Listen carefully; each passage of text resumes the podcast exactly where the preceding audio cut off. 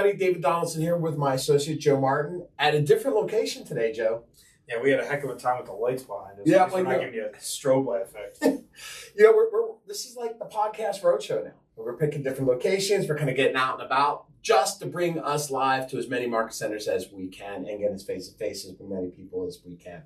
Today, uh, we're coming back from uh, a regional leadership event, what we call Mega Agent, Mega Leadership. Mega Agents in August. I don't want to jump forward too far, right? But Mega Leadership.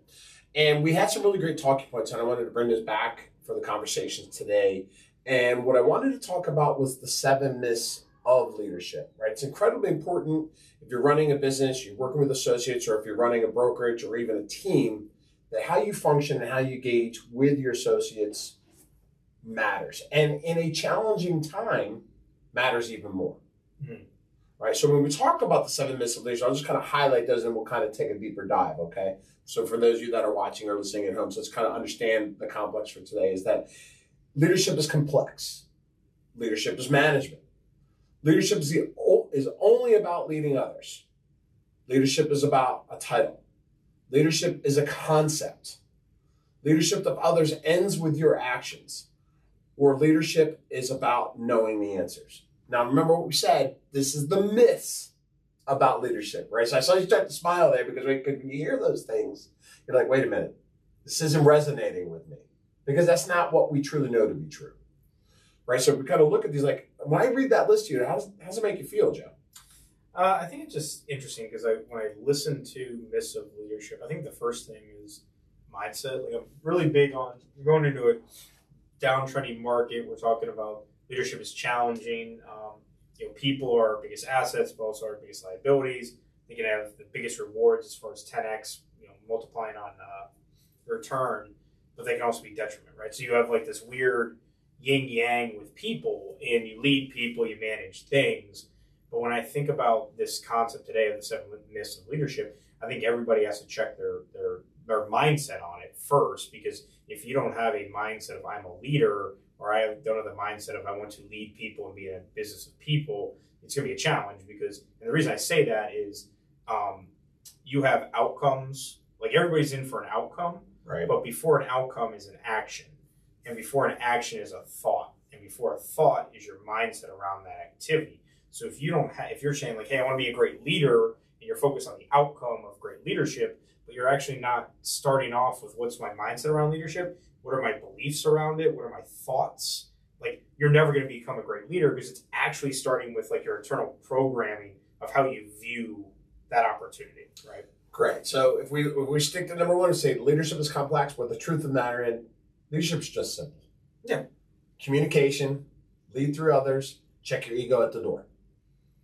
I think it's a lot of things. I mean, I, the past 11 years that I've been in leadership, the thing that I've heard a lot of buzzwords and bumper stickers and everything else they tell you about leadership, right? Is that leadership's just a relationship, nothing more, nothing less. And the one thing about leadership that has really rung true to me that I really internalize on a regular basis is um, leadership has a lot to do with your environment and the conversations you have. Yeah. You can control an environment that people are in, and you can control the conversations that you have around them. So if you've got a bad can change that. If you have bad conversation, you can change. If you have great environment or great conversations. So when I look at leadership, it's really just that simple. Like, how who are you surrounding yourself with? What conversation are you having?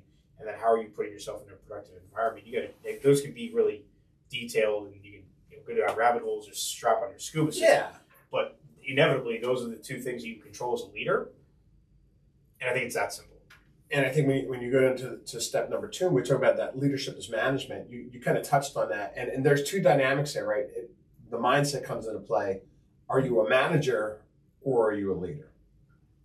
i think you need both but how are you received, right? The being a manager, right? That's execution. That's checklist. That's hey, that did we get this accomplished? That's accountability. Mhm.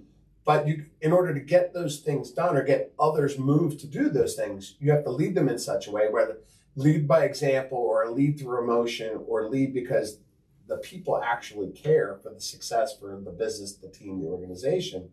It can't be just about I showed up and did my job today because job is defined differently to different people Mhm. and the and emotions come into play i think you know, looking at our economy, looking at business of real estate, or even just any type of uh, business that's running with leader or people, rather, you have to have both skills. And I think it's it, I think it's flawed to believe that I'm just a great leader and I've got no management skills. And I, if I've only have management skills, I have no leading, right? Because you have to inspire people. You also have to have the executional part on it.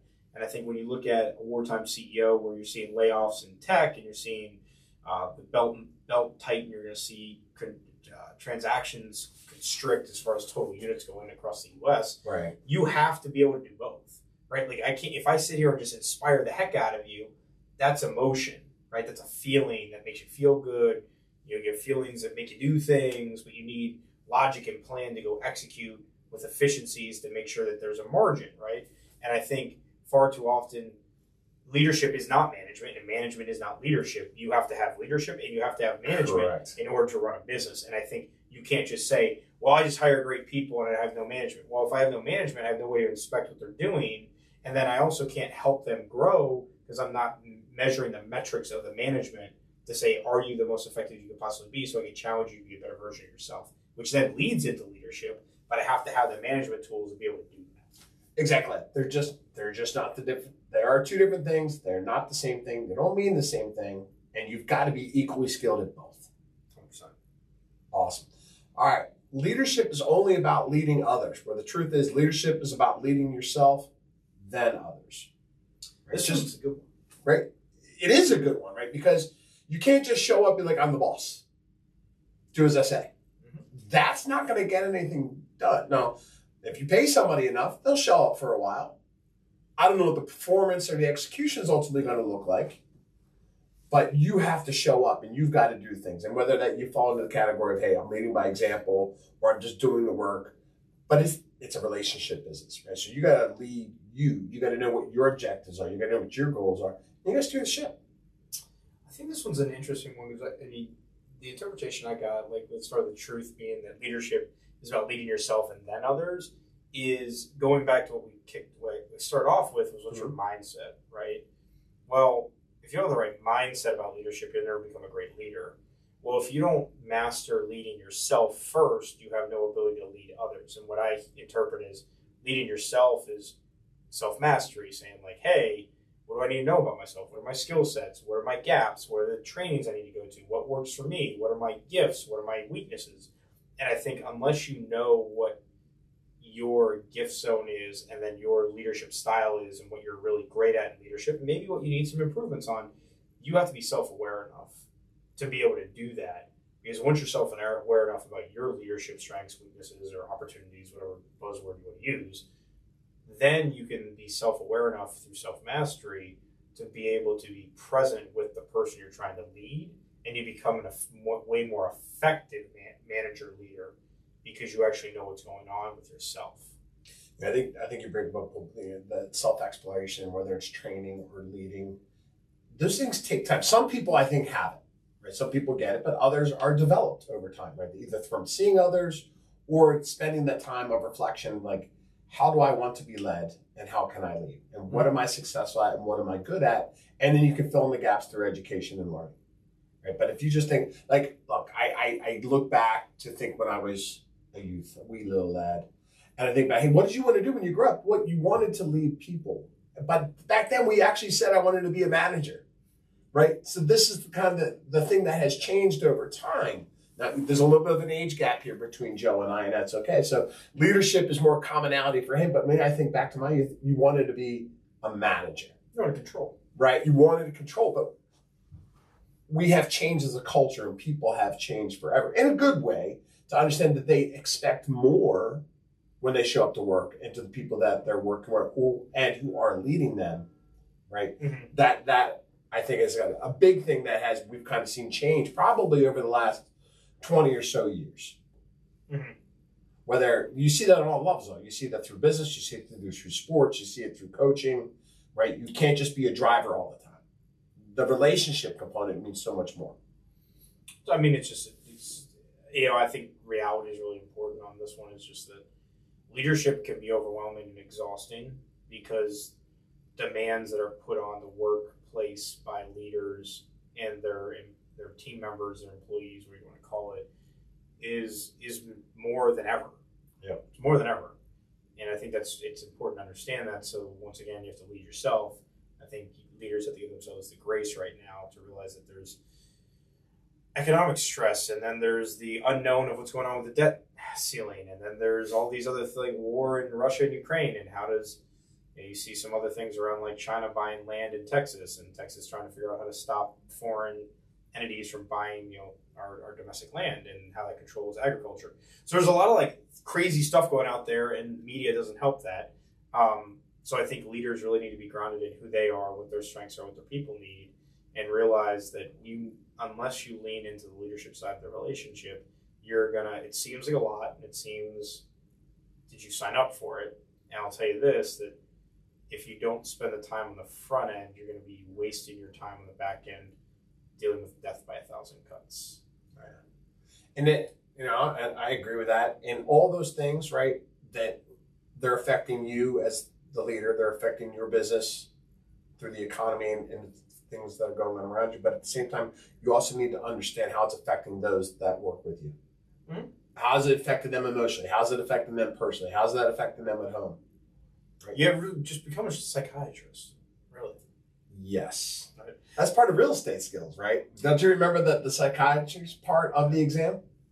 No, I think it, but it's it's. I think that right now and in, in moving forward, you have to think about two things and make a value proposition different inside your work. And one of it is going to be understanding the needs of your people. And if you want the competitive advantage, the soft skills of CEOs and higher level leaders is going to be dependent. Like, how do you get to that level? It's going to be the soft skills. It's going to be doing the things that most people don't want to do because they're hard, right? Yep. That when everybody's going right, how do you go left? um, which I think then goes into is a good segue into like next myth is leadership is a title where in fact leadership knows no position. Yeah. Right, because we're just kind of stuck. Like growing up, I strove to be a manager, to be a leader, to have the title. Mhm. Now we're saying, say, titles don't matter. Because if you can't lead somebody and connect with somebody, who cares what your actual position is? It just doesn't matter. Well, gone are the days of my top-down control of like I tell you what to do and here's a paycheck and Yeah. nine to five, right? Because actually the demands of most world is outside nine to five, and you're also dealing with hybrid environments. So like when you look at leadership is is knows no position. What think what I think about is when you're in a room, like whether it's a group, church, uh, nonprofit, pick your poison when there's multiple people in there. The question that I've got, this is the example of leadership knows no position, is that who's the individual in that group that when a hard decision needs to be made or they've got to get group consensus, you can watch people. And what happens is they typically flock to probably one to three people inside that group, and you can see who the leader is because that that person that could just be a participant has put the time in, has built the relationship, has made good, you know, the best decisions possible, has actually thought about what's best for the group. And I think you can see that. And usually the leader is not the person that talks the most. Listening skills, huh? Great questions. Right? Yes. So, leadership, if we're looking at number five, leadership is a concept. Just the truth is, leadership is action. Every day. Right. We kind of touched on those things. And everybody is can be a leader, right? Leading in your role, leading through what your goals are, right? How do you support your organization by achieving your goals? And how do you support others by bringing them along with you? Yeah, I think when I at this, is there is no uh, stagnant part of leadership. There is no like take case study of like here's I just isolated it and I'm a great leader because it's that whole idea that once you hit one ceiling and crack into it, the next ceiling, you hit another ceiling. You're constantly growing because humans don't aren't stagnant. We're, we're dynamic. We're moving around. Yep. Businesses are moving around. Just when you think like you know you get the books like Who Moved My Cheese. As soon as you like Yeah. like become a master of something, you spend over 100 hours or 100 whatever the numbers are.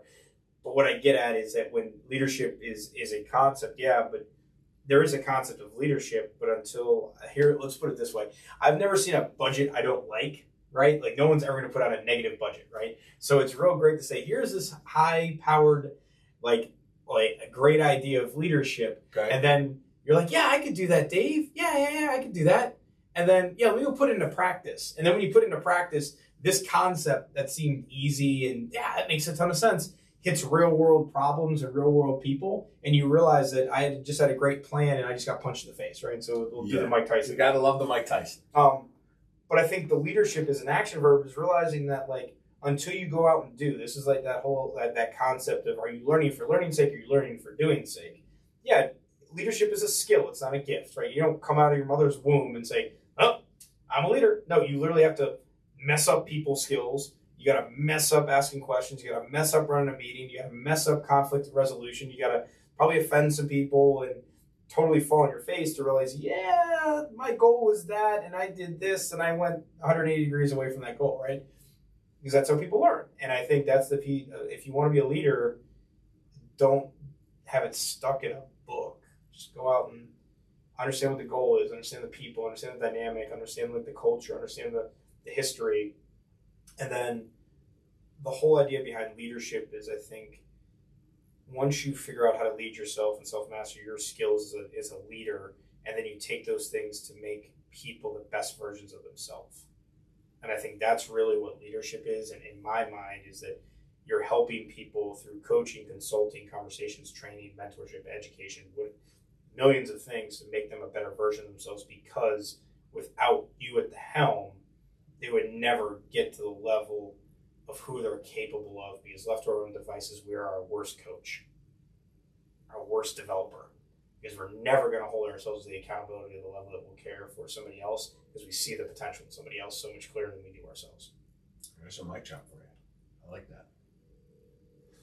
All right, so we talk about leadership of others ends with your actions. I think we kind of touched on that, right? That's that's false, right? The truth is leadership ends through the actions of others. Right? You don't get there alone, right? You don't climb the summit of Mount Everest without the Sherpas, right? You're not going to decide that I'm going to get this done and I'm just going to go ahead and do that.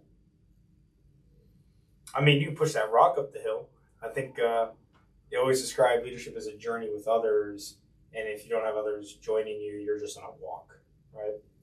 Um, and I think leadership, when you hear the, the concept of leadership ends with the actions of others, is that think about uh, you can bring a horse to water, you can make him drink, all these like funny analogies. Yet leadership has a por- portion of making you think differently because you care to think differently because of how the person has delivered the information and the questions that they've asked to influence your decisions to then also hold true that not only did you get those experiences but made an active choice to change you can't force somebody to change No. right so when i see leadership is that you can see the true testament of a leader I- at least i've held myself accountable to this is that one um, when I work with people, they might not always like what I do, but they'll understand it and they'll most likely respect the decision later. And I don't have to be liked I feel like you're looking at me when you say that. Oh no no no! Oh, I'm actually thinking, no, I'm no, about this individual. actually, I'm just kidding. Well, no, I'm actually thinking about this this one individual that was in my um, my team, and there was a lot of stuff that at the time she hated because it was painful, it was change. It's because I pushed. I I like to push people, but mainly because I know that they're capable of more, right? Yeah. And once you and humans want to grow, they want to do different things. They want to see progress, and they might hate. It's kind of like, eh, do I hate doing uh, ropes, that weighted rope things like this? You see the Rock doing? Yeah, I hate doing that. But after I get done with it, I feel so like rejuvenated and like I feel proud about what I just put myself through because like not everybody does that. Same thing goes with leadership. Is that like if you know that some people aren't going to hold themselves to the accountability that they need to because they're they're capable of more that once you see that they start doing the things that they inherently weren't doing 6 12 18 months later like you actually see that you had an impact i think that's what matters One hundred percent. Right, and that and that kind of brings us to the last one: is leadership is about knowing the answers, and the fact of the matter is, leadership is about finding the best answers.